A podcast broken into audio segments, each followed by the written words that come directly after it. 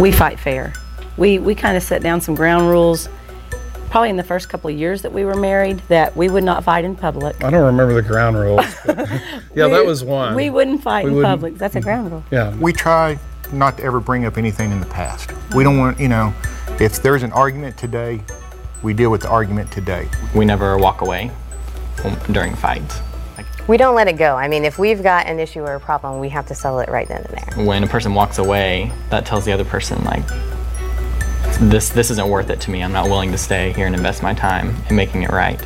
We might be arguing and fighting, but I still, I, you know, I love you, and I want to work this out. listen to each other and respect each other enough to know that they have feelings and an opinion and it's important to them. I think in a marriage you're constantly thinking about what can i do for him? And he's constantly thinking about me. What can i do for her? Putting ourselves you know kind of second when it comes to each other. We'll start to get upset about something, and then we're like, really, on the grand scheme of things, this is really a big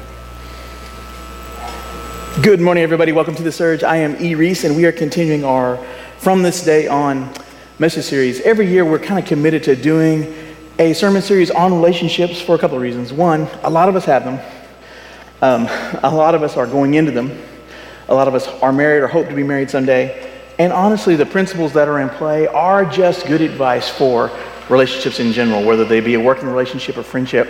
There's a lot of things there that are just good. We've talked about the five commitments, and we're taking one each week. Just very quick review. The five commitments are this seek God, fight fair, have fun, stay pure, never give up. Last week we did seek God. This week we're doing fight fair. Um, there's a guy named John Gottman who's one of the premier uh, experts on marriage and relationships, and he says this. He says that all couples fight. All couples fight. Healthy couples will fight clean. Unhealthy couples fight dirty, right? That healthy couples work towards resolution. Unhealthy couples will press for victory and control in spite of the cost. And he studied marriage extensively for 16 years. He's published a few books. And he says that he can watch a couple fight for five minutes and predict with a 91% chance of success whether they'll be divorced or stay married within five years. Five minutes he can tell by watching how they fight. Not if they fight, but how they fight. and we know this is true. Uh, fighting can be a problem. Proverbs 27 15, it says this It says, A quarrelsome wife is like a constant dripping on a rainy day. And oh my goodness, is that true? Just drip, drip, drip, drip, drip. Just a constant dripping on a rainy day. And also, in the third book of E, uh, chapter 7, verse 2, it says this It's better to pet a flesh eating cat with human thumbs than to live with a husband who is a jerk face. So it's kind of, that's not actually in the Bible, but I, yeah, I kind of, I, I think that's true. That's probably, it's probably fair game. Um, but we know that if we fight and if we don't fight well, it can be bad for us. So what I want to do is I want to do a couple of things. One, to talk about signs of unhealthy fighting, and then I want to turn the corner and talk about what we can do about it and some very basic things that we can look at to do better. So four signs that we aren't fighting fair, and again, these are from our, our guy, John Gottman. The first one he calls criticizing. Uh, this is Gottman. He lists four ways he's seen couples fight unfairly, ways that are unhealthy. And, and this is, the heart of this is, is, is something like this. Something happens in a relationship, and, and one person might say to the other, You told me you were going to do this on Thursday, you didn't do it. I really wish you would have done it. Okay? That's legit. That's legitimate, right? Someone says they're going to do something, they don't do it. But what Gottman means by criticizing is when that moves a step deeper and it turns into, you never ever do what you say you're going to do, right? And so it becomes a criticism of the person and not of the action. Criticism leads to, if it's unchecked, it leads to contempt. And my theory is this, and this is not scripture, this is just E, but this is my, uh, my read on one of the major problems of relationships. Uh, scripture talks a lot about judgment, right? And we hear a lot about that from Christians and non Christians. Stop judging me, quit judging me. But if you do a study of the word judgment and of the idea of judgment all the way through, it's a fascinating study. And there's a couple of things that, that you'll find. One is that God actively tells us to judge, right? He just says, judge a tree by its fruit. He tells us to judge teaching, He tells us to judge uh, actions, to judge our words, to judge, uh, again, teaching and what people tell us. Is that legitimate or is that not legitimate? To really take a look at it and put the hood up and dig in. God actually tells us to actively judge. It's not that we never judge. The thing that Scripture tells us not to do is not to ultimately judge people. And I think part of the reason why is this. Whenever I, I say I do something or say something mean or stupid or bad, right? And even I, you know, and somebody, a distributed party could look at that and go, that was mean, that was bad. And even I might agree, yeah, that was stupid. that was a bad thing to do. I should not have done that. I should not have done that. But when I see that action, I don't just see the action in isolation. I see it in the context of my own internal life, right? I know my heart. I know my thoughts. I know what I meant, what I didn't mean. I know if my blood sugar's low. I know how many hours of sleep I got last night. I know my story. I know the experiences in my past from the time I was a little kid that are pushing me around on that particular topic. And that statement, that action that might be out of bounds, and I might even agree it's out of bounds, has a context, right? And because of that context, I'm able to cut myself a lot of slack. I will give myself some grace. Man, I was tired. I didn't mean, you know, I didn't, I, I, can, I can surround it not just with rationalization, but with an actual story, right? That has a narrative so this thing is not seen in isolation. But here's the thing the way I experience me and the way I experience you are two very different things. It's almost like I experience myself in three dimensions and I experience you in two. Because all I know, all I really know about you is what I see and what I hear. And so when you do the thing, right, or say the thing, all I get is your words, your tone of voice, the look on your face, the situation as much as I know about, but I don't know your heart. I don't know your story. I don't know the trauma that you encountered as a kid that's pushing you into this weird place right now. I don't know all those things. And because of that, guess what? I'm not qualified to judge you, right? I can judge the thing, not all actions and not all stupid sayings are created equal, it turns out. There's, there's some things that we can say that was bogus. But you know what? I do not have the power, I do not have the authority or the right to judge ultimately another person. So when we move to contempt, it's the mistake of taking the external thing that I see and applying it to the internal state of your heart. And I don't know what that is. So when you say, you say something mean to me, and I say, You're a mean person. You're a cruel person. And I paint all of you with the cruel brush. That's when criticism leads to contempt. It's a decision that we make. And when we do it, we leave grace at the door. The problem isn't the thing that the person did, the problem is now who they are, right? And, and we can fix what somebody does. We can fix what somebody says. They can unsay it or they can apologize. They can do that. But if the problem fundamentally is that you're mean and you're cruel. I don't know how you fix that, right?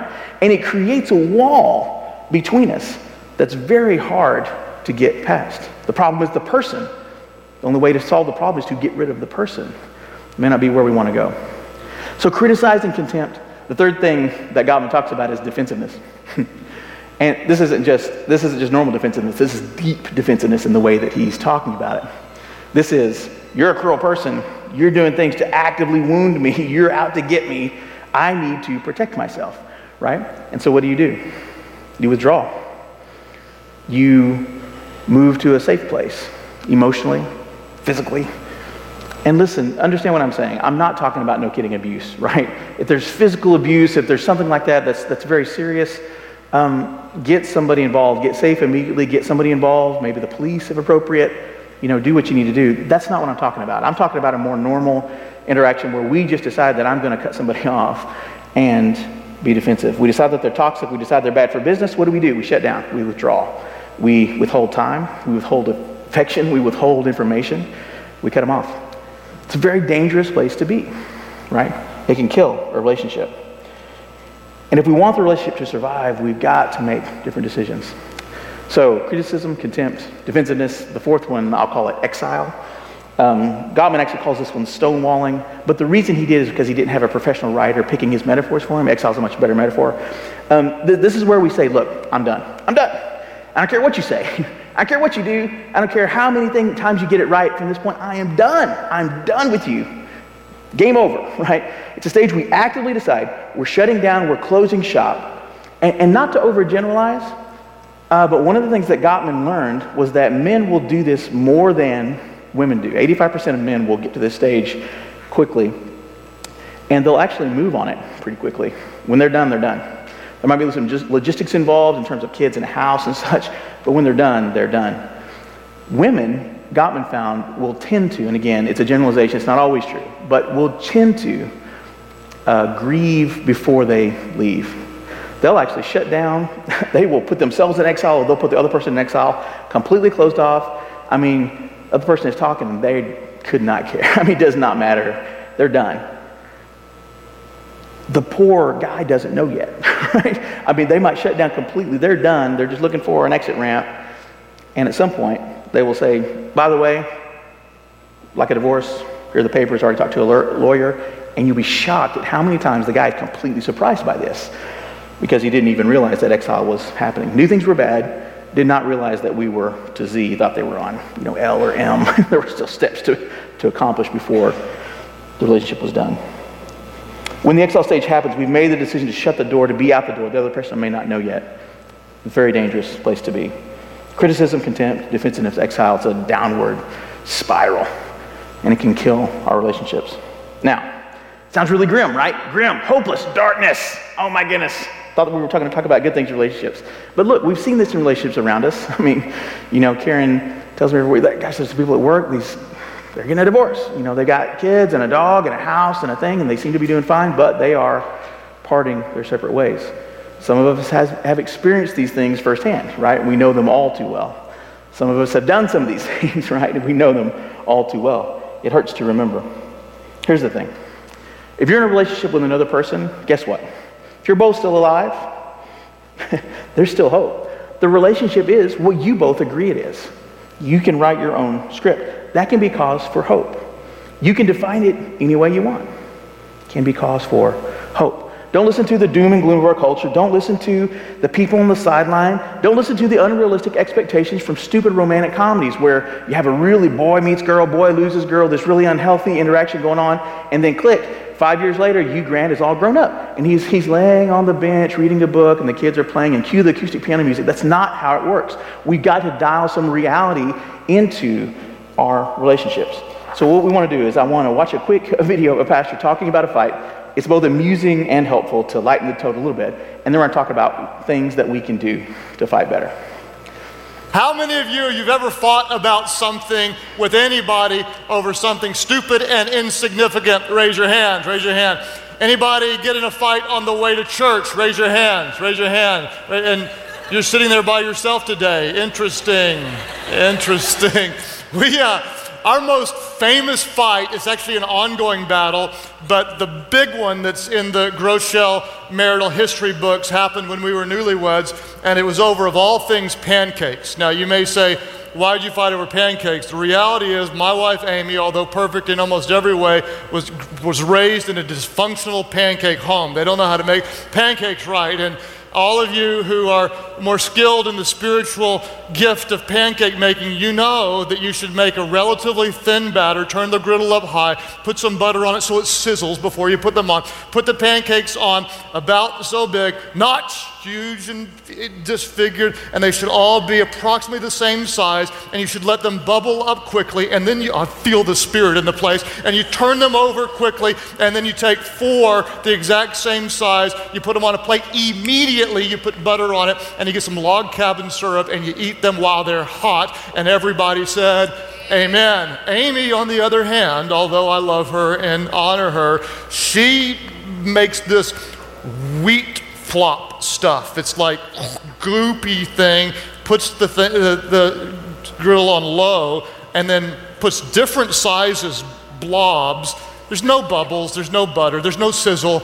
And then she turns over these grilled dough ball things and puts them on a plate and kind of flops them there and they get cold. And then she pulls out some kind of health, and I'm, I'm all for healthy, but not with pancakes. You just got to do them right or don't do them at all. This kind of watery liquid stuff, and then tried to put these things in front of me. And as she was making more, we were newlyweds, I just leaned over and said, You're not doing that right. And she looked at me like, I'm not what? I said, You're not doing that right. And she said, I'm doing it right. I said, No, you're not. And she said, Yes, I am. I said, Move, let me show you how to do it. And she said, I'm not moving. I said, No, this is important to me. And I stepped forward and she said, No, it's important to me. And she put her shoulder into me like a football player would and knocked me to the side. Now, I've become much more godly since, but I said something that wasn't very godly and started moving toward her. She pulled the spatula up and flung pancake glob toward me and said, Get out of my kitchen. And I said, Get out of my house. And $800 of marital counseling later, we were back in love again. Now, how did that happen over something so insignificant? And yet, that happens to us in relationships all the time. In fact, just last week, Amy came to me crawling on her hands and knees after a fight, just crawling in after the fight and said, Get up from out, out from under that bed, you coward, and fight like a man. Here's the reality. She told me to tell you that's a joke, by the way. So, so. All right, pancakes. All right, all couples will fight. Uh, if we commit to fight for God, will help us. Here's what we can do. Uh, it says in the book of James this Everyone should be quick to listen, slow to speak, and slow to become angry. For man's anger does not bring about the righteous life that God desires. Man, first century, good stuff. Listen to this. Quick to listen, slow to speak, be really careful with anger. Let me just say it again. Just let it sit. Quick to listen, slow to speak, be careful with anger. First thing is quick to listen. Uh, Proverbs 18 says that a fool finds no pleasure in understanding, but delights in airing his own opinions. This was Solomon 1,500 years ago. He didn't even have internet forums. How could he possibly know? It's like, you know, it's, it, he, he kind of got it. Uh, sometimes we are not quick to listen. And, and Gottman and others in counseling, they talk about in times of conflict a tool called active listening. It's actually really helpful. Um, again, to be used in times of conflict. And basically, what you do is you, re- you hear what someone is saying, and instead of trying to get in a zinger, you, you wait, you understand what they're saying, you repeat it back to them, and get them to agree that you're hearing them correctly. And you can affirm that, yep, I understand what you're saying. When we're in times of conflict, often we're talking past each other. And to stop and actively listen can actually be a really good thing. So, you know, the girl says, I just feel I feel like I want to spend I want to spend more quality time with you. And the guy says, What I hear you saying is that I'm a jerk and that you don't like me and I'm not doing it right. And she says, No, no, that's not what I'm saying. Let me try again. I want to spend quality time with you. And so the guy says, So what I hear you saying is just like my dad, I'm a jerk face. and she says, No, no, that's not what I'm saying. That's not what I'm saying. I want to spend quality time with you. She says, Okay, so you want to you want to set aside time that's just you and me that where we can talk and connect. He says, Yes, that's exactly. And he says, I can understand why you feel that way. And it's a way to get on the same page and agree that you are, in fact, on the same page.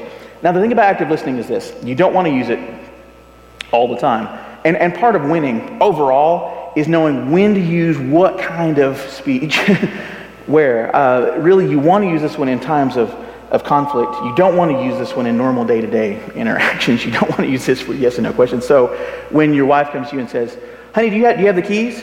What you could say is, what I hear you saying is that I, I, you want to know if I have the keys. Is that right? And she's looking at me.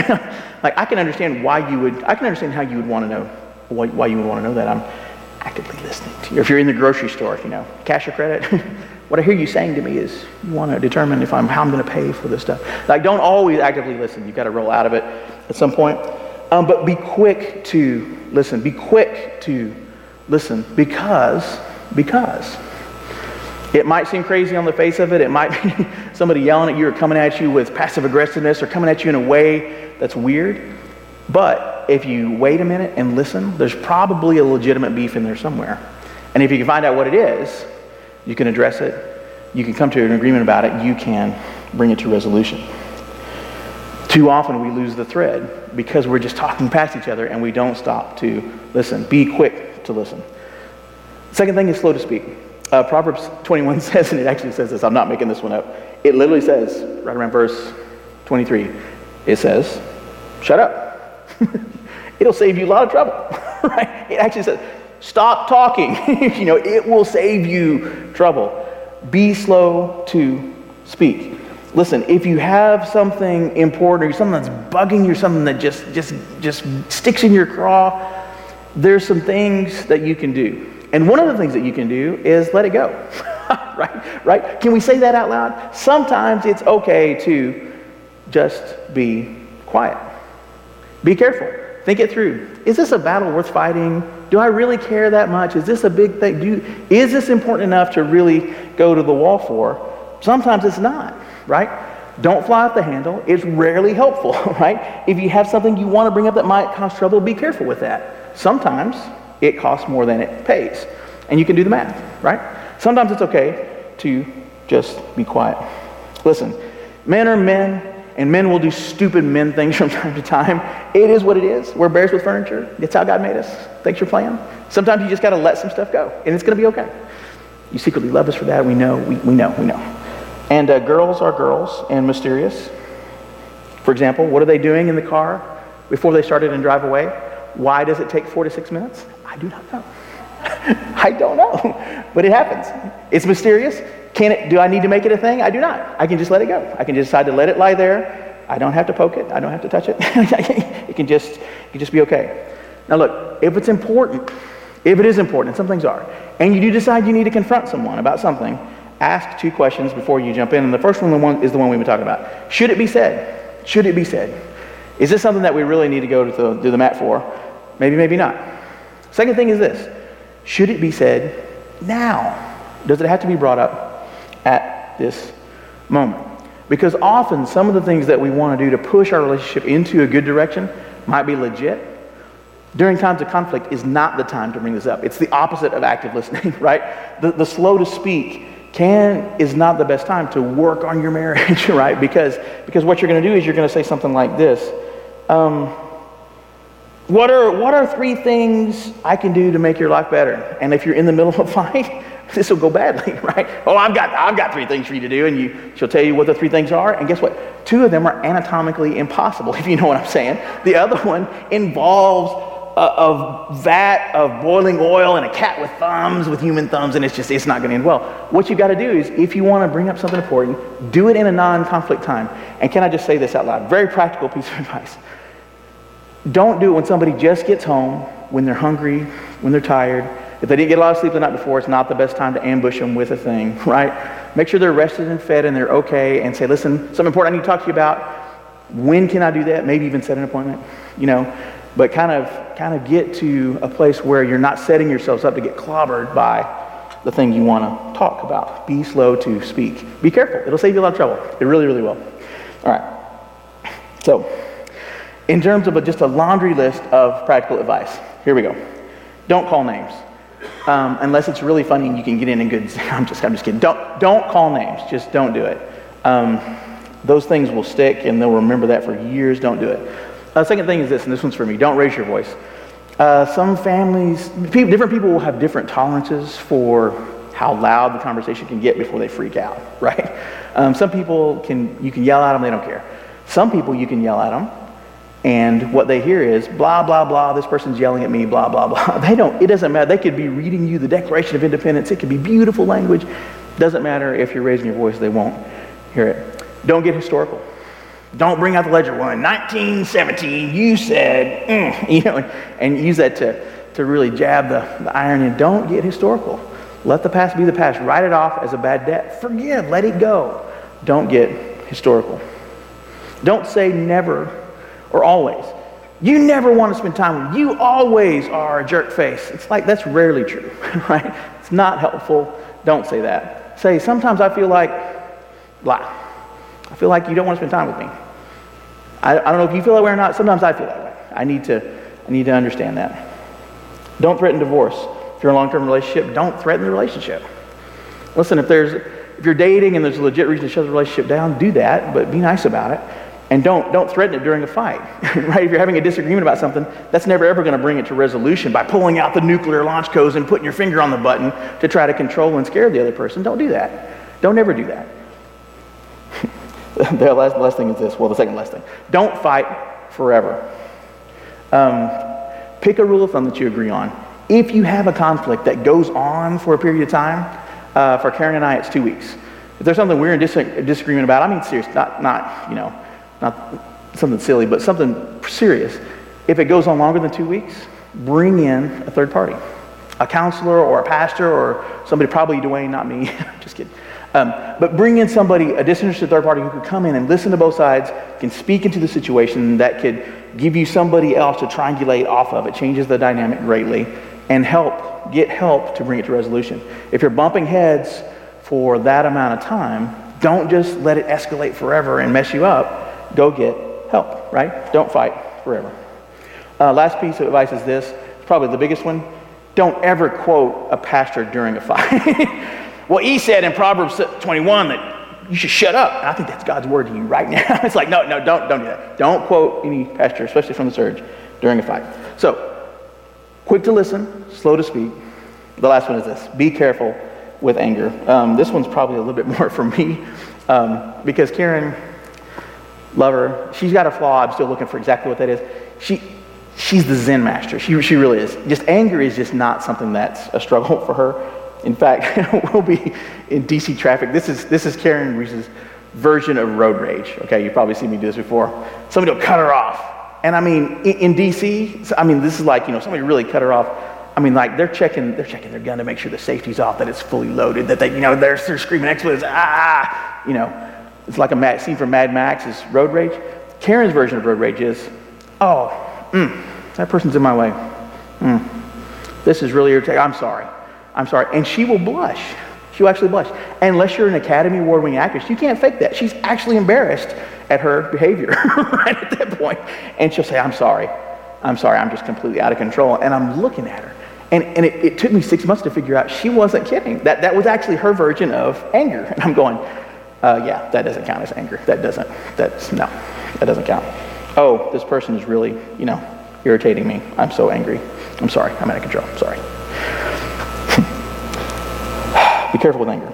Ephesians 4 26 says this In your anger, do not sin. I'm the one who'll fly off the handle, by the way, in case you haven't figured that out already. In your anger, do not sin. Do not let the sun go down while you're still angry. I find it interesting that the Bible doesn't say don't get angry. It doesn't say that anger is a sin. It says be slow to get angry. Just like it says be slow to speak. It doesn't say don't do it, it says be careful with it. When you're there, be careful. Um, there was a movie last year called Inside Out. They actually did a lot of research into the current science on emotions, especially related to cognitive development. And the emotions they picked were universal. They exist in every culture. And disgust was one of those, which was interesting. But so was anger. One of the things that they discovered in the research, and that I think is, is really true, it resonates with me, is that anger is almost always tied to a sense of justice. Why do we get angry? We get angry when something isn't fair, or when we feel like it's not fair. That's when we get angry. When we perceive something that's unfair happens, we get angry. And you know what? It can be a good thing, right? It motivates us to action. Motivates us, right? We're angry, we move, we want to do something about it. Just be careful because anger can also be very destructive and wounding to the people close to us. That's one. Anger is about justice. The second thing is this anger is almost always, when it's, when it's a big, it's, it's very serious anger, it's always an opportunity. That might sound surprising to some of you. Something to be avoided at all costs. It's like, no, no, no, no. It's an opportunity. It's the tip of the iceberg.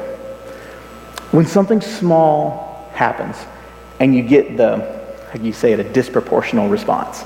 Something small happens and the reaction is like, ah, you know, like the explosion and there's fire and, you know, screaming and gnashing of teeth.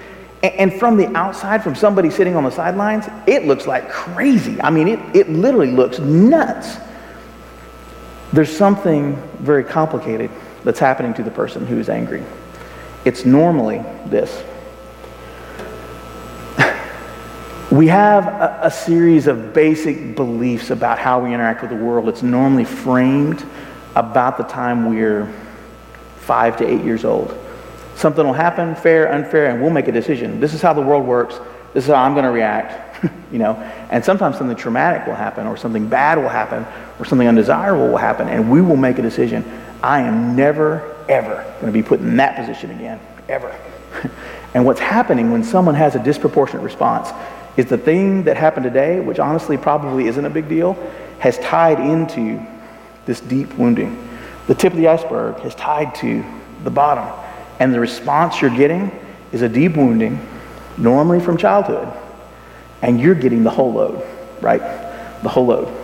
And the thing about it is this it's an opportunity. Because it's disproportionate, because it doesn't make any sense, if you can get to the root of what's going on, if you can understand it, you can process it, right? God's made us in, in a wonderful way. It's almost, it, when we're angry in this sort of way, it's not something to be avoided, it's something to be investigated seriously. Because it is an opportunity, and almost always an opportunity, for incredibly deep healing, for a wounding from childhood that we've experienced. It's a way to get into the trauma, to look at it, to make different decisions about it. And think about people when, when you see them in that, in that situation. What's one things? You're, you're being so childish. Yeah, they're being childish. They're five years old right now and they're hurting. They are literally a little girl or a little boy. And when we understand that, when we see it, it lets us see the anger in a different way. Not as dangerous, but as someone who is wounded, but as someone who needs our understanding, someone who needs our help. Looks crazy. It's actually an opportunity for God to do something amazing uh, to heal us. When we do that, when we understand it, when we process it, when we make different decisions in that place, life can get so much better.